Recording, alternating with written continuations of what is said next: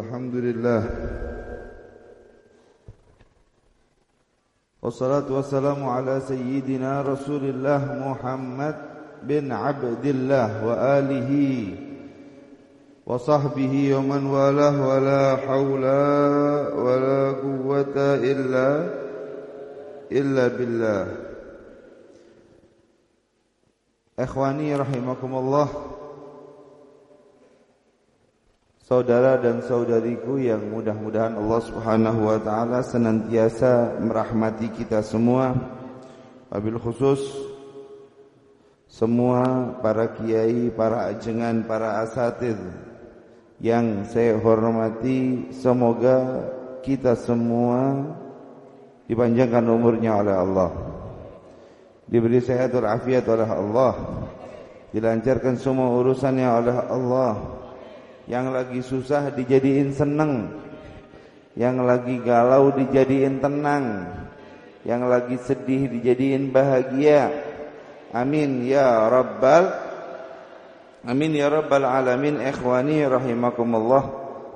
Puji syukur kita panjatkan kehadirat Allah Jalla jalaluhu wa ta'alat azamatuh Yang pada saat ini masih cinta kepada kita sehingga kita masih dibuat ingat kepada Allah.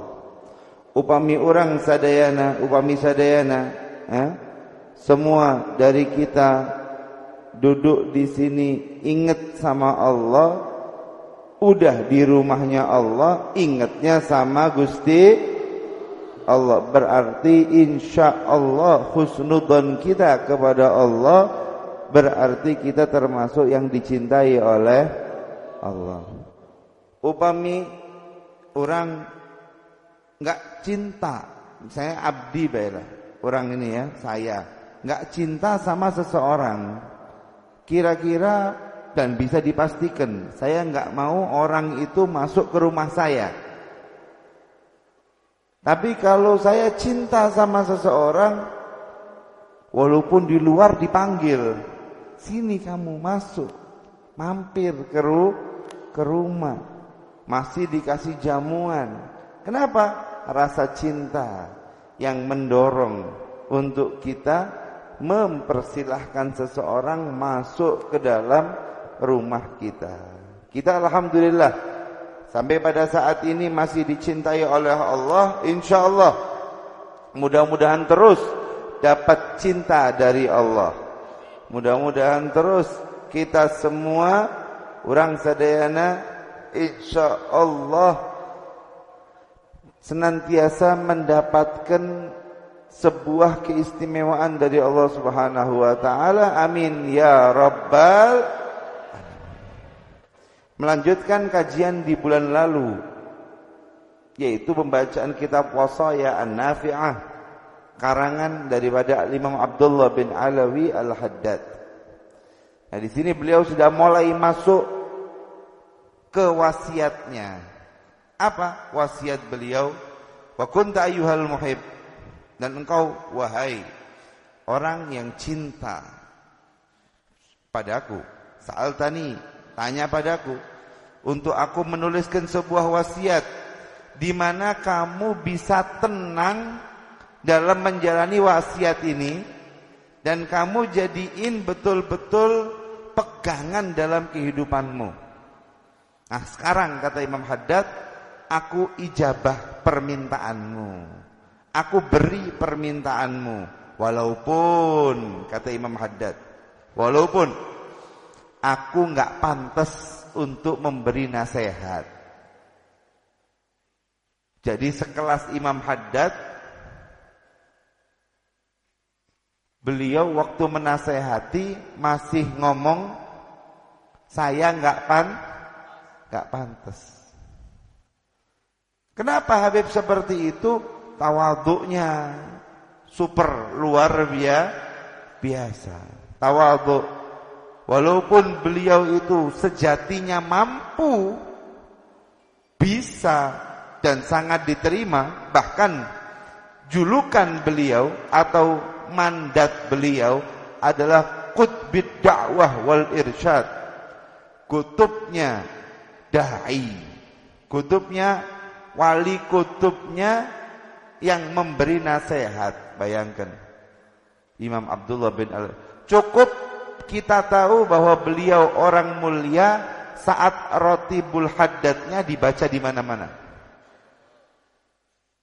Ayo kita lihat tidak ada satu desa ya di mana kalau di Pasuruan itu terutama Pasuruan itu enggak ada satu musola atau masjid kecuali maghrib itu langsung roti haddad. Di sini juga seperti itu di sebagian tempat, tapi sebagian masih belum. Tapi roti haddad ini dibawa sampai ke pelosok-pelosok. Bahkan di Afrika Selatan pun terkenal roti haddad ini. Yang mengenalkan adalah satu orang yang dipenjara Bayangkan deh ikhwan. Ya, ada salah satu habaib di penjara di Makassar, dipindah ke Manado. Dari Manado nggak mempan, dipindah ke Afrika Selatan. Di Afrika Selatan di penjara masih nyebarkan Ratibul Haddad. Ya, sampai sebegitunya gitu. Rotibnya Imam Haddad ini di mana-mana. Kitabnya diterjemahkan dari berbagai macam bahasa. Ya, masih beliau berkata, aku nggak pantas. Kadang-kadang kita kalau sudah nasihati orang, orangnya nggak mudeng, orangnya nggak mau ngedenger, kita dengan sombongnya ngomong, padahal saya sudah nasehatin, nggak berubah-berubah, atau kumaha, ya. Abdi tos nyarios sampai, uh, tapi anak itu nggak berubah-berubah.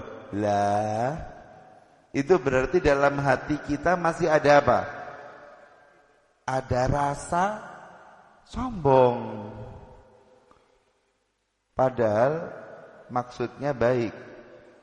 Tos orang apa itu? Nasehatin tak? Tos orang dawuhin. Apa bahasa Sundanya yang nasehat itu naon? Kot kot uh, kot. Tos orang nyariosan ya tapi um, berubah.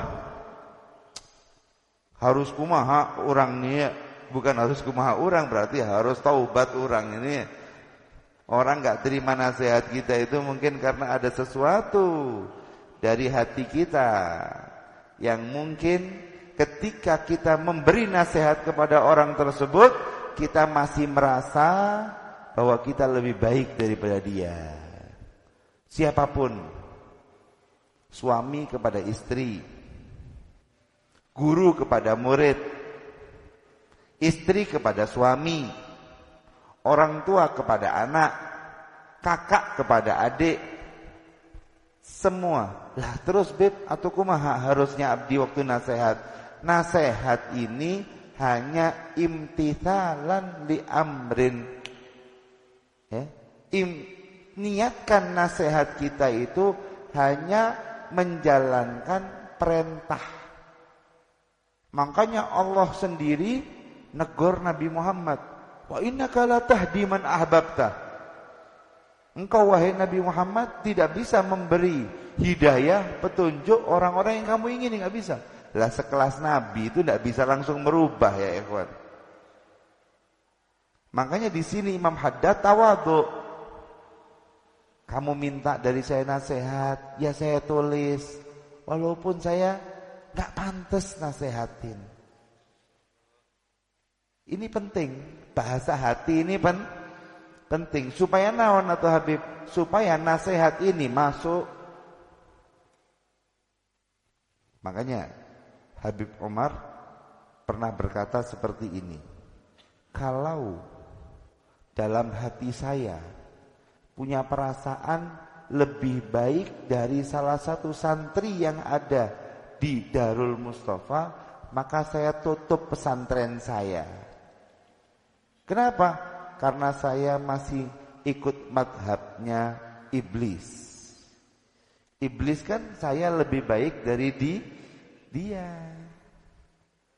Lah salah satu syarat agar nasihat ini diterima adalah kita tetap merasa lebih bawah dibanding yang kita nasehatin. Dan itu kita lihat di semua cara-caranya para alim ulama menasehati murid-muridnya. Berarti saya boleh jadi penasehat, boleh. Tapi asal dalam hatimu masih merasa yang paling jelek. Karena kita nggak tahu ya ikhwan. Kita nggak tahu kapan kita dicabut oleh Allah. Dalam keadaan apa kita dicabut oleh Allah. Kadang ada orang kita nasihati sekarang berubah amal ibadahnya jadi luar biasa. Eh malah kita yang merosot tambah lemes tambah males. Dia derajatnya tinggi di sisi Allah. Orang tetap lari di tempat. Nanti surganya mungkin dia lebih tinggi surganya daripada kita. Makanya salah satu okay, salah satu syarat kita memberi nasihat kepada orang adalah kita tetap merasa bahwa kita lebih jelek daripada orang tersebut, merasa tidak pantas. Merasa tidak pan nanti coba dilihat ya, pasti akan lebih diterima oleh siapa? Oleh yang dinasehat, dinasehatin. Makanya kadang-kadang lucu, ya. Manusia ini kadang-kadang lucu. Apa Habib? Kalau misalnya anaknya nakal atau misalnya lagi dapat cobaan, ngomongnya gini. Kalau tadi nasehatin orang nggak berubah-berubah, dia ngomongnya gini. Apa namanya? Sudah saya nasehatin tapi tidak mau berubah. Kalau dapat cobaan, dosa apa saya sampai saya dapat cobaan ini? Ya. Wis biasa manusia seperti itu. Padahal waktu ngomong kayak gitu, mungkin rokib atit pada tole-tole itu. Ini orang lupa sama dirinya sendiri.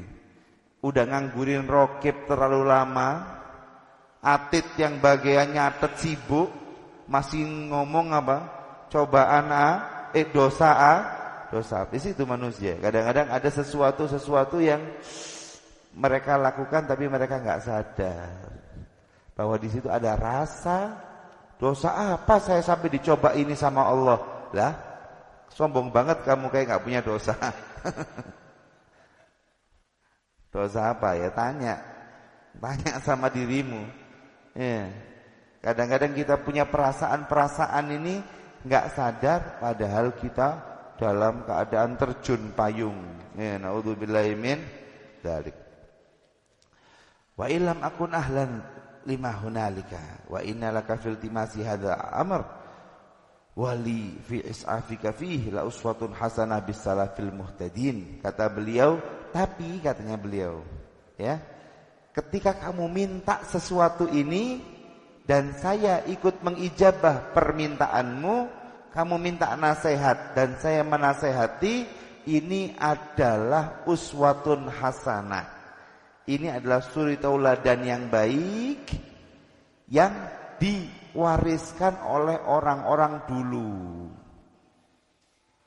Jadi orang dulu itu Pak, Bu, adik-adikku sekalian, ya, suka meminta nasihat dan yang diminta untuk menasehati itu ikut menasehati walaupun merasa tidak pan Beda ente sama orang sama jalmi di zaman ayana. Iya, Pak. Apa? Benten itu bahasa Sunda. Benten te Benten zaman ayana dinasehati ada apa yang ikut urusan anak itu? Iya. Yang dinasehat, yang diminta nasihat tuh tuh abdi tuh naon teu pantes eh, datang ke kiai ditu baelah iya bedanya kayak gitu kalau zaman dulu saling take and give nasihat iya Saya menasihati meminta nasihat, ini nasihati. Ya. Dari zaman siapa Habib? Zaman Nabi Muhammad SAW.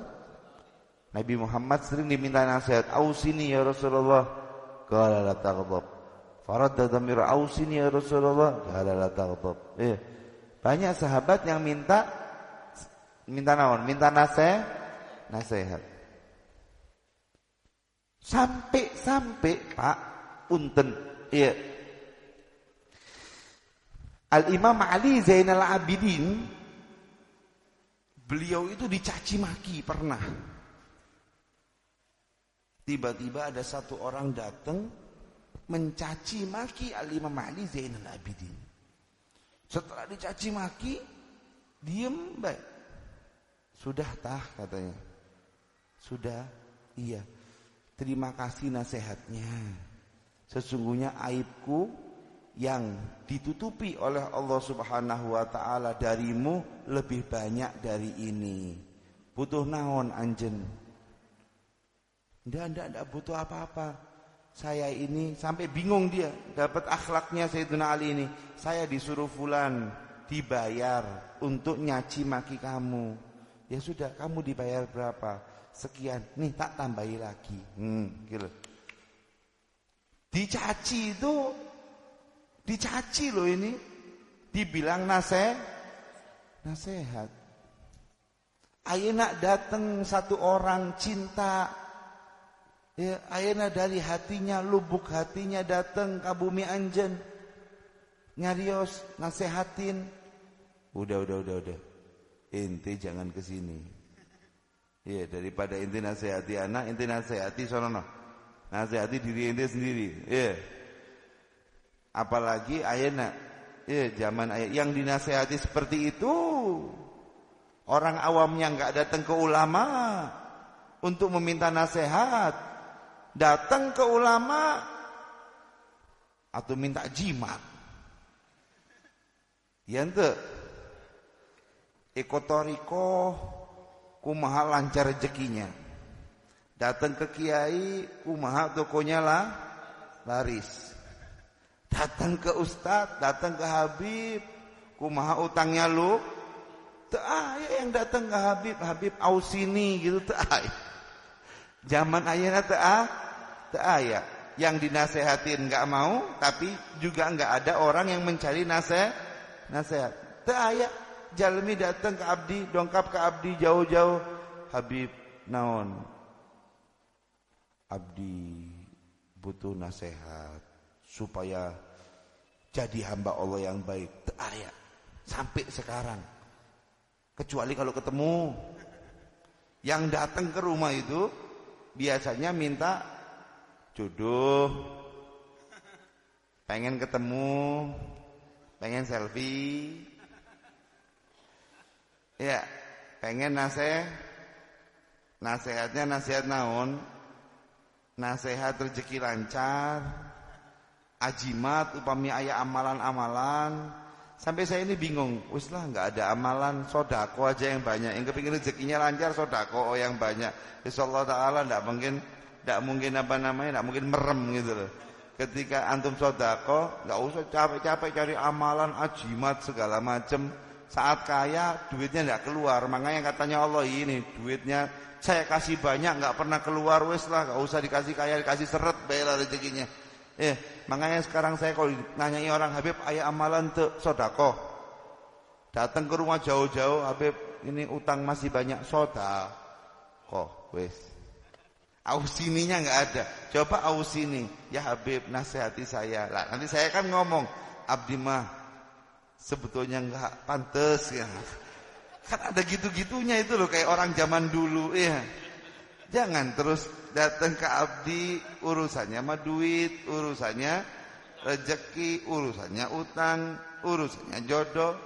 Datang ke kiai ausini supaya supaya naon. Nah kayak ini nih. Jadi kan tertulis di kitab ya. Wa qala radhiyallahu taala anhu gitu. Masya Allah. Karena apa? Karena al-istisa wal isa ya? al-istisa wal isa min siyarihim wa akhlaqihim karena meminta wasiat dan memberi wasiat itu termasuk akhlaknya aslafunas salihun. Termasuk akhlaknya aslafunas salihun, termasuk akhlaknya orang-orang zaman zaman dulu. Dikira termasuk akhlaknya orang-orang zaman dulu yang mungkin di zaman sekarang harus kita apa? Harus kita hidupkan lagi. Datang ke kiai minta naon ayeuna? Nasihat, nasihat. Terakhir tenan naon? Pada setelah nasihat ya, nanti kiai atau jimatnya naon? Nah, itu nah. Kiai atau Habib jodohnya kumaha? Ya itu nanti boleh. Tapi nasihat dulu supaya jadi kayak orang-orang du dulu. Ya masa iya kehidupan kita isinya duit duit dan du UUD ujung-ujungnya ya oke jangan Jangan kita hidup ini untuk cuma 60 tahun ya ikhwan. Kita hidup ini untuk selama selamanya. Kita ini hidup 60 tahun tapi progresnya adalah kebahagiaan abadi yang ada dalam surganya Allah Subhanahu Bagaimana Habib? Bagaimana Habib itu bisa terjadi? Itu bisa terjadi saat kita ada saling mengingatkan. Makanya ya, makanya kita harus sebagai orang yang awam, saya pribadi datang ke kiai minta nasihat. Nah, kiai kalau sudah didatangin oleh orang awam minta nasihat, ya dinasehatin, jangan dilempar ke kiai yang lah, lain. Abdi mah enggak pantas, enggak bisa. Kalau udah datang kepadamu, maka berarti nasehatin. Ya nggak ada nggak pantas. Imam Haddad ngomong nggak pantas tapi tetap ja, jalan untuk menasehati. Supaya apa? Supaya hidupnya kita ini hidupnya bisa terarah. Bisa terarah, terarah. Sampai-sampai Sayyidina Umar bin Khattab datang ke Sayyidina Hudzaifah ibnul Yaman. Sayyidina Umar bin Khattab udah jadi khalifah loh udah jadi apa? Pemimpin, presiden. Sepeninggal Rasulullah sallallahu alaihi wasallam dan sepeninggal Sayyiduna Abu Bakar As-Siddiq, Sayyiduna Umar bin Khattab jadi khalifah. Ketika jadi khalifah Sayyiduna Umar masih datang ke Sayyiduna Hudzaifah bin Yaman. Sayyiduna Hudzaifah itu yang tahu naon, yang tahu sir, yang tahu yang ibaratnya kasyaf naon tahu kasyaf Pak? Kasyaf itu indera keenam lah bahasanya orang zaman sekarang. Upami bahasa zaman sekarang itu di Terawang. Nah, antum datang ke ini Sayyidina Umar minta di Terawang. Tapi kalau datang kalau biasanya orang minta di Terawang, biasanya kalau duitnya hilang. Beb duitnya hilang, Beb.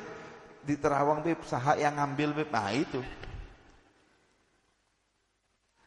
Ya, Sayyidina Umar minta di Terawang tentang ada enggak aib dalam dirinya. Kekurangan naon yang ada dalam dirinya. Udah jadi presiden. Bukan presiden satu negara loh. Tapi presidennya orang Islam. Uh, ratusan ribu jutaan yang beliau urusi. Hal-hal banyak, orangnya banyak, semuanya itu masih minta nasihat, datang bukan ke orang yang lebih besar lagi. Tapi datang ke Sayyidina Hudzaifah ibn Yaman dengan tawaduknya minta coba inti lihat anani kurangnya apa. Sayyidina Hudzaifah saking malunya dimintai nasihat presiden Enggak, enggak ada apa-apa Sayyidina Umar, enggak ada apa-apa. Enggak ada apa-apa. Katanya Sayyidina Umar, enggak, enggak apa-apa. Antum nasihati saya, apa kekurangan saya? Kalaupun ada Sayyidina Umar, antum adalah orang yang Kalau pakai baju sehari ganti dua kali, sama kalau makan lauknya lebih dari satu macam. Oh gitu. Itu nasihatnya Sayyidina Hudzaifah kepada Sayyidina Umar bin upami orang, upami abdi nih datang ke kiai yang bisa nerawang. Kiai atau terawang saya kiai. Kekurangan naon? Kekurangannya naon, Pak? Seur. Aduh Habib, ini mah abu-abu, hitam semuanya ayak ya. Gitu kita masih ngomong kalau lagi dapat musibah, dosa naon abdi ini ya sampai dapat musibah seperti ini. Nauzubillahimin dalik. Maka itu bismillah ya. Kita mulai hidup baru lagi. Apa hidup baru Habib? Hidup meminta nasihat. Meminta petunjuk. Meminta arahan. Dan yang menjadi yang dan kiai ataupun habib ataupun ustadz ataupun orang-orang yang memiliki ilmu ketika dimintai arahan jangan tawadhu karena Allah yang ngirim orang tersebut kepada antum. Jangan sampai nanti aja dulu, nanti aja dulu, nanti aja dulu. Nah, ketika zaman ini bisa hidup lagi, insya Allah ya nasihat dan menasehati ini hidup lagi, nggak pakai nunggu pengajian, nggak pakai nunggu uh, tablik akbar, nggak pakai nunggu kajian bulanan, upami ayat masalah yang ingin ditanyakan ditanyakan. Nah ini insya Allah nggak ada yang tersesat, nggak ada yang udah salah kaprah baru tahu, nggak ada yang udah salah baru tahu. Dan kemudian kalau minta nasihat ke kiai sebelum melakukan Jangan sampai sudah melaku, melakukan. Kayak ada satu orang izin ke Habib Abdul Qadir bin Ahmad As-Segaf. Habib, saya sudah beli tiket untuk ke London. Insya Allah mau liburan di London Habib. Bagaimana pendapat Habib? Kira-kira jawabannya Habibnya naon? Itu udah beli tiket. Ya berangkat aja. Paham ya maksudnya? Kalau datang ke kiai berarti sebelum melaku gimana nih Beb? Misalnya saya mau bawa keluarga jalan-jalan ke situ. Boleh nggak ya secara syariat? Oh boleh. Oh nggak boleh. Tapi kalau udah beli, Habib saya sudah siapkan semuanya di sana. Menurut antum saya berangkat nggak? Habib saya sudah kerja ini ini ini ini. Menurut antum saya lakukan nggak? Ya, Ya tinggal ngomong apa? Barokal Barokallah. Ya sudah semoga Allah Ta'ala ngasih ber, berkah. Kenapa? Datang ke kiai udah siap semua semua. Nah minta nasihat juga seperti itu. Ya. Jangan meminta pembenaran. Tapi minta arah arahan. Ya, ada satu orang datang ke saya sudah melakukan. Teman saya lucu. Nis, Menurutmu gimana hukumnya main kripto? Tahu main kripto, Pak? Ini anak-anak muda tahu ya? Yang tinggal di kota, anak muda, waduh. Paham? Ada Bitcoin, ada Digu Coin, ada naon. Ini terang tuh orang lengkong.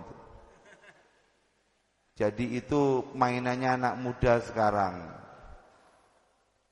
Ya kalau saya ditanya ya hukumnya haram.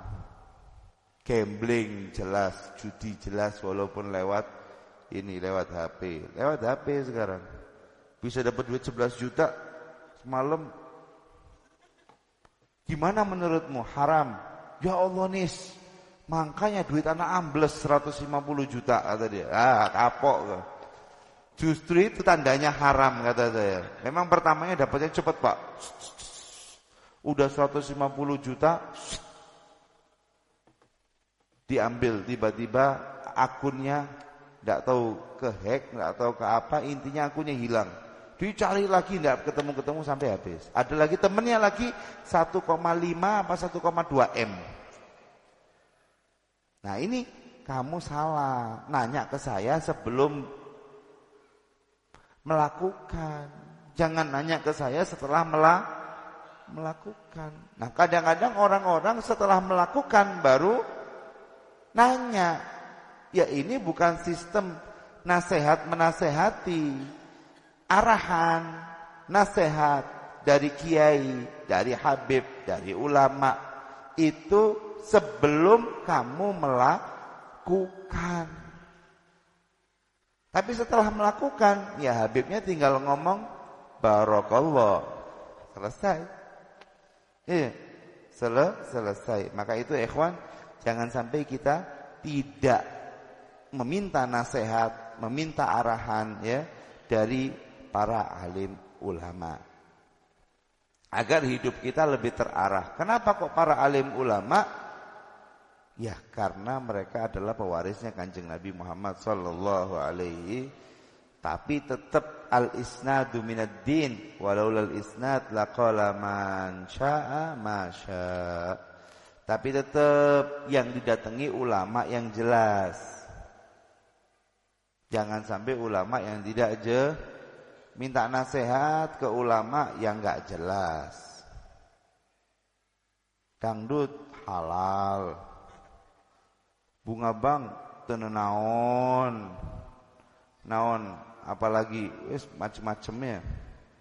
Macem-macem nah yang kayak gitu-gitu ya jangan. Tapi kalau kiai-kiai yang tamasuk Habib yang tamasuk dengan jalan para pendahulunya, nah itu yang yang didatangi untuk diminta nasihat. nasihat. Maka kata beliau lima Abdullah bin Alawi al-Haddad saling meminta nasihat dan memberi nasihat itu adalah jalannya asrafun salihun para pendahulu kita daripada orang-orang yang sol yang soleh dan Allah Subhanahu wa taala telah memberi tahu kita lewat dua surat orang yang Beriman itu orang yang lepas dari kerugian. Wal asri dalam surat Al-Asr. Wal asr innal insana lafi khusr. Sesungguhnya manusia semuanya lafi khusr. Benar-benar dalam keadaan rugi. Berarti Naon berarti semua kebanyakan manusia dalam keadaan rugi. Secara global banyak manusia yang merugi. Kecuali siapa? Illalladzina amanu wa amilus solihat. Kecuali orang-orang yang beriman. Pak, di ibu-ibu beriman bukan kecuali orang-orang yang Islam ayat Islam ayat iman Islam gampang Sholat Syahadat Sholat zakat Wah Haji nunggu mampu Pamit mampu mata Wajib Iman ini rada berat, tapi wajib dilakukan. Karena untuk kita keluar dari keraguan. Iman hati, Islam dohir. Salat Bismillahirrahmanirrahim. Muslim. Khusyuk ngerasa bahwa dia di hadapan Allah, ngerjakan yang nggak terpaksa, mukmin. Muslim ngerjakan kayak orang munafik. Orang munafik sholat ente. Sholat. Wa idha gomu ila sholati gomu Usala. Orang yang munafik sholat, sholat. Tapi kalau waktunya sholat dia dia kusala, males males, males malesan. Padahal di hadapan sah ini Allah. Islam kita berangkat wudhu, takbir, al-fatihah, kemudian rukuk, tidak sujud, salam, ya dulu antara sujud dan sebagainya. Salam, assalamualaikum, assalamualaikum. Ini muslim. Mukmin salat di waktunya. Salatnya belajar khusyuk. Salatnya merasa bahwa dia di hadapan Allah. Salatnya ini benar-benar dilakukan dengan bahagia. Enggak dengan terpak. Ini mukmin. Iman sama kitabnya Allah, jadikan pedoman. Iman sama Rasul, jadikan panu panutan. Iman sama hari kiamat ya persiapkan. Iman sama kodok dan kodar dari Allah yang baik maupun yang buruk dari Allah. Kalau yang baik ya jangan lupa. Kalau yang buruk ya jangan lupa sabar. Semuanya dari Allah. Abunten, upami kita lagi ada kesusahan. Berarti di mana kesusahan itu? Ti? Ti Gusti? Atuh harus yakin. Harus iman. Katanya Allah terakhir iman apa? Iman kepada takdir baik dan takdir bu. Datangnya dari saat. Ti saat ti Gusti Allah. Upami takdir baik dari Gusti, jangan lupa. Berarti engkau harus bersyukur. Upami takdir buruk, jangan lupa. Berarti kamu harus bersabar. Banyak orang yang secara dohir seakan-akan beriman, tapi kelakuannya tidak. Naon atuh Habib?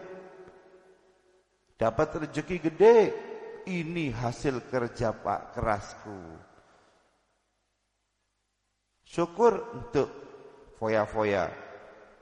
Lupa sama Gusti Allah. Sedekah untuk carinya susah. Masa disedekahin?